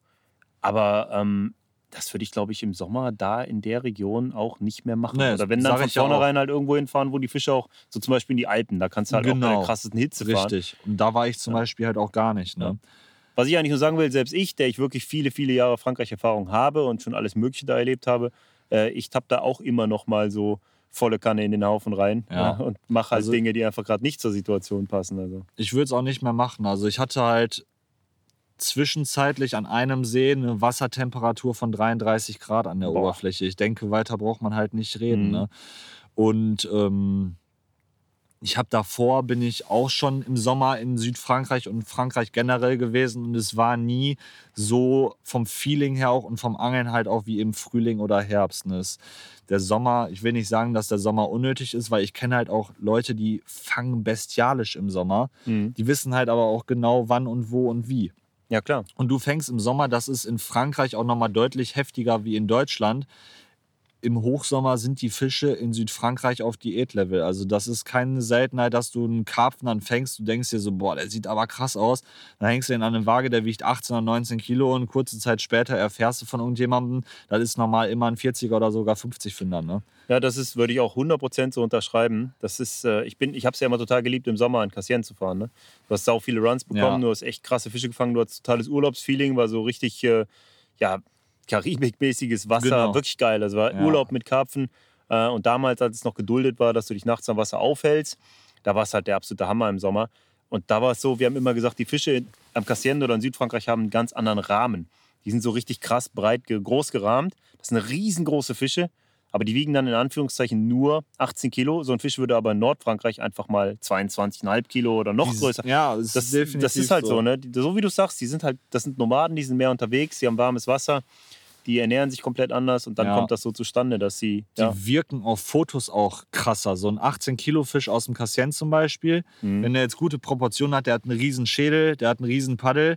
Wenn er den ein bisschen in die Kamera drückt, sieht er halt immer aus wie ein 40er oder sogar noch größer. Ne? Und mhm das ist halt, ähm, die Fische sind halt einfach leichter da. Ja, klar. Ja, Sommer ist auf jeden Fall, kann eine ziemlich harte Zeit sein. Was hast du denn aus dieser Tour so gelernt und wie geht es für dich weiter? Kannst du dir vorstellen, also, sowas nochmal zu machen? Ja, definitiv. Das ist auch ein großer Traum von mir, den ich auch verwirklichen möchte und das bestimmt auch schaffe. Vielleicht nicht nächstes Jahr oder übernächstes Jahr, aber ich bin ja noch jung, Gott sei Dank. Mhm. Ähm, was ich gelernt habe, ist, wenn man jetzt zum Beispiel darauf aus ist, wirklich viele große Karpfen zu fangen, mhm. dass man an den klassischen großen Stauseen, die viele Leute auch kennen, zum Beispiel wie Salagu oder so, mhm. da kannst du Riesenkarpfen fangen und du kannst auch mal eine krasse Serie haben. Das ist da aber definitiv nicht Alltag. Und mhm. die größten Fische und die größte Masse an großen Fischen, die schwimmen halt tatsächlich in kleinen hässlichen Gewässern. Das will ich jetzt nicht verallgemeinern, aber du hast in vielen Baggerseen, auch jetzt so zum Beispiel in den Alpen oder so, da hast du einen krasseren Bigfish-Bestand wie in einem 500 Hektar Stausee in den Pyrenäen. Und das ist meiner Meinung nach halt Fakt. Du, das ist eine absolut weise Erkenntnis, die äh, mir dann auch nach ein paar Jahren intensiver Sommerangelei am Cassien, völlig falsche Zeit jetzt, um ja. große Fische zu fangen, aber ich habe ja andere Ziele gehabt auch, ähm, auch gekommen ist und ich dann angefangen habe, mehr in Nordfrankreich an den Flachlandseen zu angeln und plötzlich sind in einer Tour irgendwie bessere Fische vom Gewicht her jetzt abgelaufen. Ja, ja. Auch an geilen Gewässern, die passen aber halt überhaupt nicht zum Sommerangeln eigentlich. Nur was du gerade sagst, zum Beispiel mit diesen hässlichen Gewässern, es gibt in den Alpen haufenweise ultra hässliche Kackbaggerseen, ja, die aber in der krassesten, in der, im krassesten Szenario eingebettet liegen, mit geilen Bergen, halt Alpen. Aber diese Gewässer sind halt einfach richtig schäbig, ne? Ja, und, und ich habe mir ein paar davon diesen Sommer mit meiner Frau angeguckt und wir sind auch an einen gefahren, an dem ein richtig krasser Fisch schwimmt und es war niemand dort, es wären die perfekten Bedingungen gewesen. Und wir haben uns beide angeguckt und gesagt, nee, Mann, hier, naja, angeln, das, hier ja, angeln genau. wir nicht. Da kann ich 170 Fünder fangen. Interessiert mich nicht, weil ja. hier sieht es aus. Da kann ich auch zu Hause am, am hässlichsten aller Baggerseen in meiner Region um die Ecke angeln. So, das ne? ist definitiv so. Und ich sag mal, wenn man jetzt noch nicht so tief in der Materie drin ist, dann will man das auch am Anfang nicht wahrhaben, weil du hast mhm. halt diese wunderschönen riesigen Gewässer, wo auch Riesenkarpfen drin sind. Aber da ist es halt wirklich schwierig und du brauchst halt Zeit, um da überhaupt mal einzufangen. So, ne? Und mhm. du siehst halt im Internet zum Beispiel, jetzt sind wir wieder beim Thema Instagram, ja, der und der 350er Südfrankreich. Südfrankreich ist halt auch nicht gleich Südfrankreich. Ne? Es gibt halt mhm. reale Gewässer. So, ich will jetzt die kleineren Gewässer nicht in schlechten Schatten stellen. Ich beangel diese Gewässer teilweise auch, wenn man Bock hat mal auf einen dicken Fisch. Aber es ist halt was anderes. Ne? Und ich würde, wenn ich nochmal fahre, meine Tour auch anders planen, glaube ich. Also mhm. auf jeden Fall in einer anderen Jahreszeit. Mhm. Und dann würde ich mir vorher zwei, drei Gewässer raussuchen, wo ich weiß, die gefallen mir, die haben einen guten Bestand und da würde ich dann auch noch länger campieren tatsächlich. Also mhm. wenn ich weiß, der Platz ist jetzt gut, dann einfach aussitzen auch. Ne? Mhm. Weil da, da hat man dann auch mal die Zeit zu, dann sucht man sich eine schöne Baiting-Area und dann sitzt man mhm. das Ding halt aus. Ja, ich glaube, das ist schon was Wichtiges. Du musst dir im Vorhinein erstmal klar sein, was willst du überhaupt mit deiner genau. Zeit in Frankreich machen.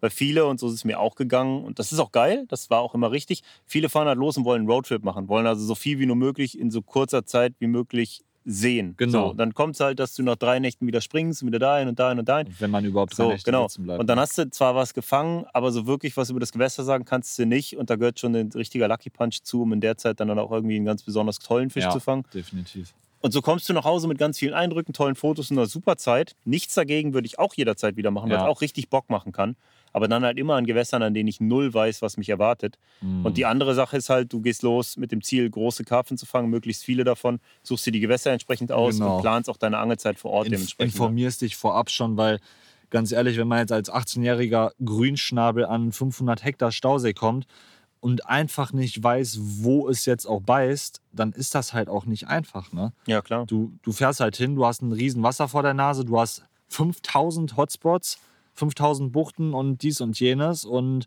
du setzt dich halt nach Glück irgendwo hin und dann ist das halt auch geil, wenn du überhaupt was fängst. Und ne? mein Ziel mhm. war es, meine allererste Tour bin ich auch zum Cassien gefahren, habe ich zwölf Tage lang Tag geangelt, einen einzigen Karpfen gefangen.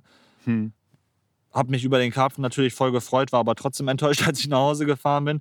Und danach habe ich mir gesagt, okay, ähm, Kastian habe ich jetzt gesehen, habe ich einen Fisch gefangen. Jetzt will ich erstmal die ganzen anderen großen Gewässer erkunden mhm. und überall einen Karpfen fangen. Das war so mein Ziel. Und das habe ich dann so in, in zwei, drei Touren auch alles abgeackert, sage ich mal.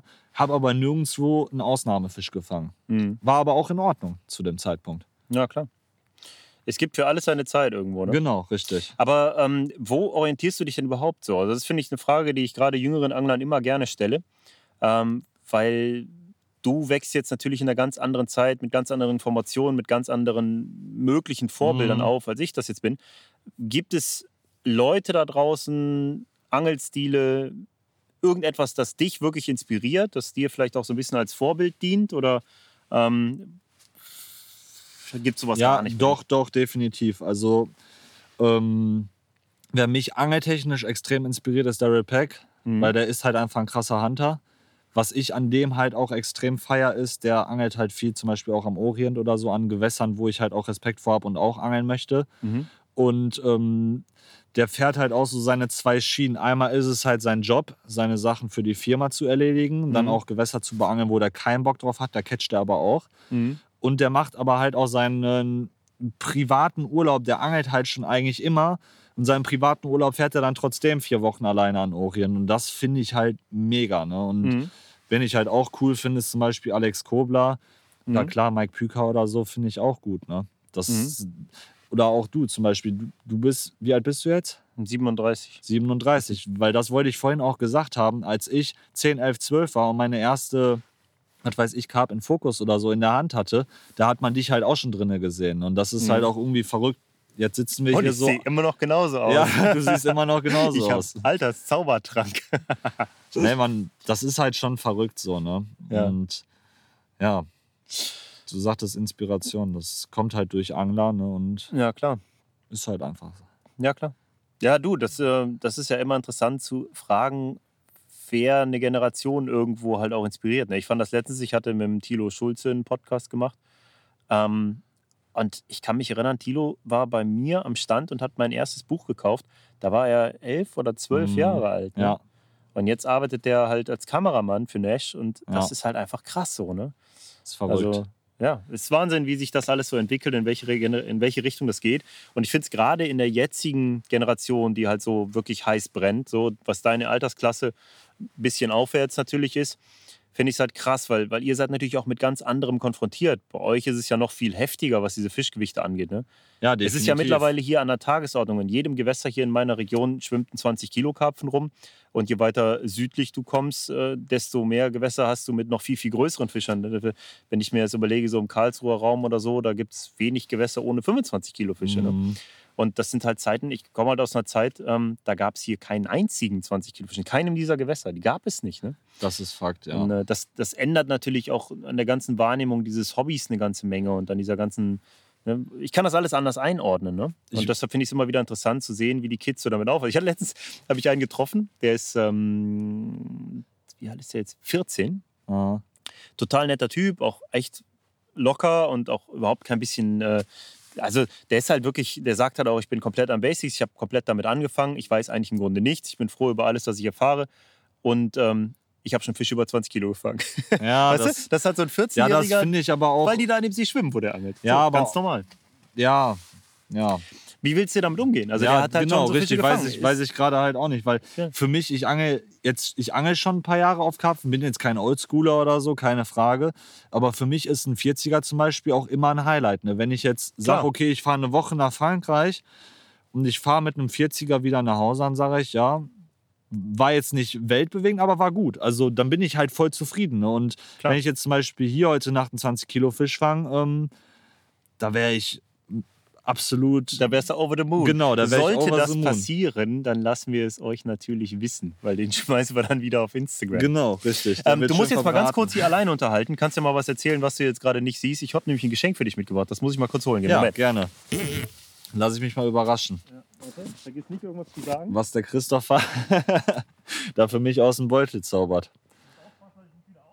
Ja, er ist gerade, als er seinen Bisamoran Run hatte, ähm, losgesprintet und da habe ich übers Zelt geschaut und da hat er sich erstmal schön langgelegt vor der Route.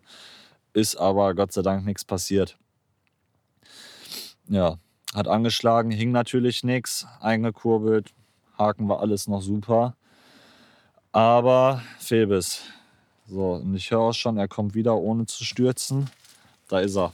Hast du von der Ratten- oder Bissaktion erzählt? Ja, genau, von deinem Ausrutscher. Ja, ja, ich, äh, das, da, ah, das wollten wir auch noch kurz sagen. Das Ding ist ja, also ähm, du bist ja jetzt nicht der Erste von Nash, den ich vor dem Mikro habe, ne? Ja, das ist das stimmt. Und es ist ja echt so ein Phänomen. Also der Marc Fosen, der ja auch ein Freund ist, der streitet es aber immer wieder ab. Aber ich glaube ja, es steht bei euch im Vertrag, dass ihr weiße Air Max tragen müsst, wenn ihr angeln geht. Weiß weil- steht nicht im Vertrag. Es steht nur drin, dass wir Air Max tragen müssen. Steht es drin? Schwörst du's? Das steht doch da drin, oder nicht? Ja, Weil, ey, vielleicht- ganz im Ernst, Leute, ohne Witz, das kann der nicht wissen, der Zille. Aber er läuft hier auf und er bringt für jeden von uns einen San Pellegrino mit. Ja? Also wer den Podcast mit Tilo gehört haben sollte, der weiß ganz genau, was dahinter steht. Der hat den halt mitgebracht, so eigenständig. Und der hat weiße Air Max an. Das ist Fakt. Das mit ich, dem- ich poste ein Foto davon. Das mit dem San Pellegrino hatte aber was anderes auf sich. Ich bin auf der Autofahrt heute zum Lidl, habe ich Musik gehört und es gibt vom BHZ, das ist eine deutsche Rapgruppe, Mhm. gibt es ein Lied, das heißt San Pellegrino. Okay. Und die haben halt gerappt hier San Pellegrino mit Weißwein, bla bla bla. Und dann bin ich durch Lidl gelaufen und sehe San Pellegrino da stehen. Ich denke mir so, jo, davon nimmst du mal zwei Döschen mit. Das ist modernes Influencing allererster Güte. Ja, das, So, wir haben jetzt also weit über eine Stunde gequatscht und irgendwann müssen wir auch mal zum Ende kommen. Wir wollen auch noch was anderes aufnehmen, einfach besser angeln. Also habe ich dir ein Geschenk mitgebracht. Guck mal hier. Oh, oh, oh. Das Jetzt sieht aber sehr gut Erzähl aus. mal, was hast du da hier gekriegt, Junge? Ein schönes Be Water T-Shirt. schönes Be Love. Nature, Love Living, Love Fishing. ja, passt doch Finde voll zu gut. dir. Äh, hast du schon so eins? Nee, habe ich nicht. Also wenn die Größe dir nicht passt, ich hätte auch noch eins größer, gut, aber müsste dir passen. Ja, ne? denke ich schon. Da ja. passe ich rein mit meinem Adonis. Ich habe lange überlegt, was ich dir jetzt, aber das habe ich gedacht, passt am besten. Das ist auch meiner Meinung nach das fetteste Shirt, das wir im Vielen Shop Dank haben. dafür, freue ich mich. Ja, sehr gerne. Werde ich in Ehren tragen. Eine Tasse hast du ja schon abgegriffen. Eine Tasse habe ich. Eine Tasse Boah, heute ist ja Weihnachten. Und hier, Junge, jetzt, da, das ist jetzt hier unser meistverkaufter Artikel im Shop. Unser definitiv, ist so, der Artikel wird mehr verkauft als alles andere. Das ist der Sticker-Set. das Sticker-Set. Oh, ja, ja, jetzt, jetzt, kannst du, jetzt kannst du taggen, Junge. Stickerbomb. Mhm. Sehr schön. Keeps the Spirit. Stahl und Beton. Alles drin, was du brauchst. Jetzt kannst du alles drin, bekleben, schön, alle Logos herrlich. bekleben und die coolen Sachen draufpacken. Weißt du Bescheid. Die werden alle verbraten. Jo, ähm, alles klar. Also ich bedanke mich an dieser Stelle ganz herzlich für dieses Gespräch. Wir haben uns wieder richtig heiß gelabert, würde ich sagen. Ja, ich bedanke mich für die Einladung. Sehr gerne. Ich hoffe, du ziehst hier noch einen raus. Das hoffe ich auch. ich werde jetzt mal gucken, ob ich dem, dem Zilli hier noch irgendwas abschwatzen kann, was wir für ein kleines Gewinnspiel noch raushauen. Das machen wir immer ganz gerne. Also die weißen getragenen Airbags werden es jetzt nicht. ich kriege aber nächste Woche bestimmt neue von meinen Eltern. Also die kannst du. Du hättest jetzt sagen müssen, ich kriege aber nächste Woche bestimmt neue von Nash. ja, scheiße. naja, beim nächsten Mal. Also gut. Was ist da los? Da läuft ein Krebs vorne durchs Wasser. Ei, da läuft ein Krebs vorne durchs Wasser. Also wir checken jetzt hier nochmal den Krebs aus, Leute. Vielen Dank fürs Zuhören. Wir sind raus. Tschüss, schönen Abend.